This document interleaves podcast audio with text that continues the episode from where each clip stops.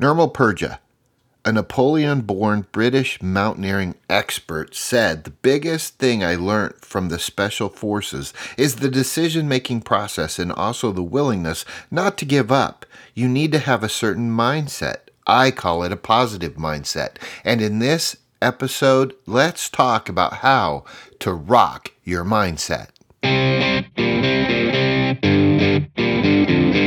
Welcome to Essentially You, the weekly podcast in five minutes or less designed to help you advance your career and grow professionally.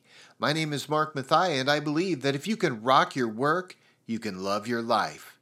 Welcome to the show.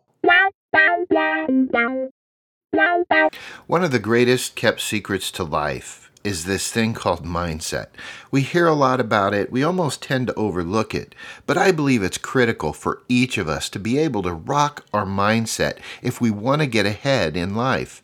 Now, there's several things that I learned from my dad. You know, my dad had a really long career in the railroading business, but towards the end of his career, the railroad had changed enough that he wasn't able to keep up. He began to be disengaged and his mindset went into a slump. So when they offered him early retirement, he jumped on it. Probably at age 55, he was entering the prime earning years, the prime impact years. And instead of going forward with that extra impact, he kind of stepped back and he enjoyed his life and had a fantastic career with his, his family, his brother. And so there, you know, everyone's past different. But boy, we can't let those things get in the way. We can't let our mindset cause us to give up too soon. I'm now 55 and I'm reflecting on my dad's career and my career, and I got to tell you, I'm more excited about the future today than I was 25 years ago. So, what are five key ways that each of us can learn to engage our attitudes and our mindset so that it, it can really rock at the end of the day? Well, here's five things I want to give you. Number one, we need to keep active and engaged. That means we need to have hobbies and be curious about our vocation. We should never stop learning.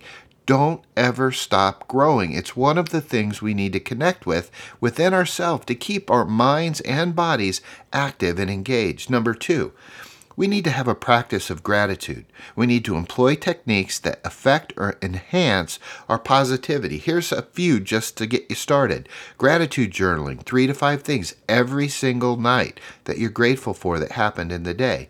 Mindfulness, especially loving kindness mindfulness or meditation, really helpful.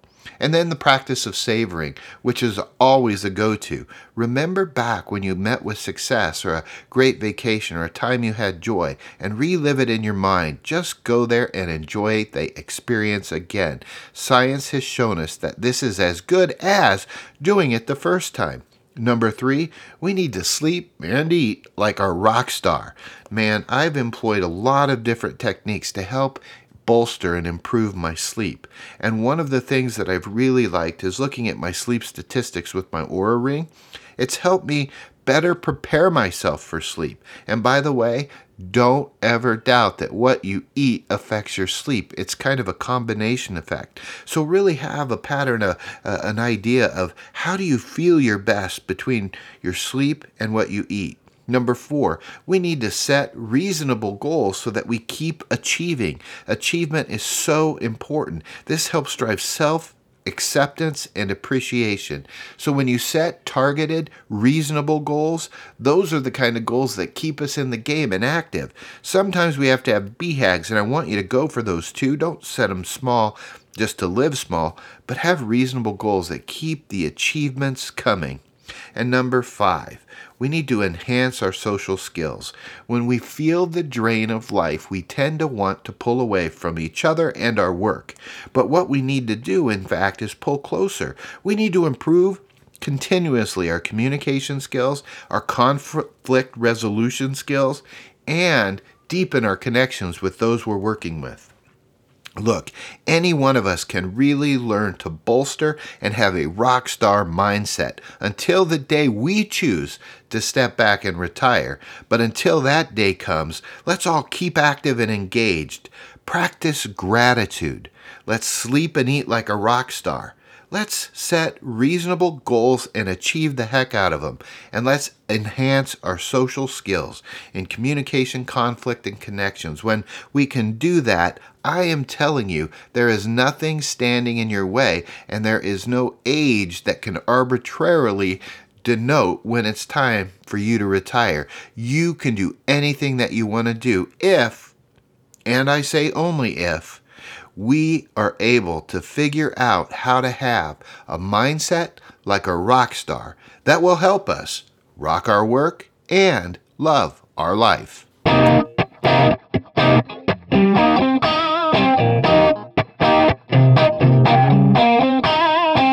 And now it's your turn to get out there and rock your work so that you can love your life. Not every job is going to be your dream job. I get that. However, if you can use your strengths every day and you know your stuff, the sky is the limit. If you've liked what you've learned, will you consider subscribing on iTunes and leaving a review? I'd sure appreciate it. Until next week, I'm cheering for you.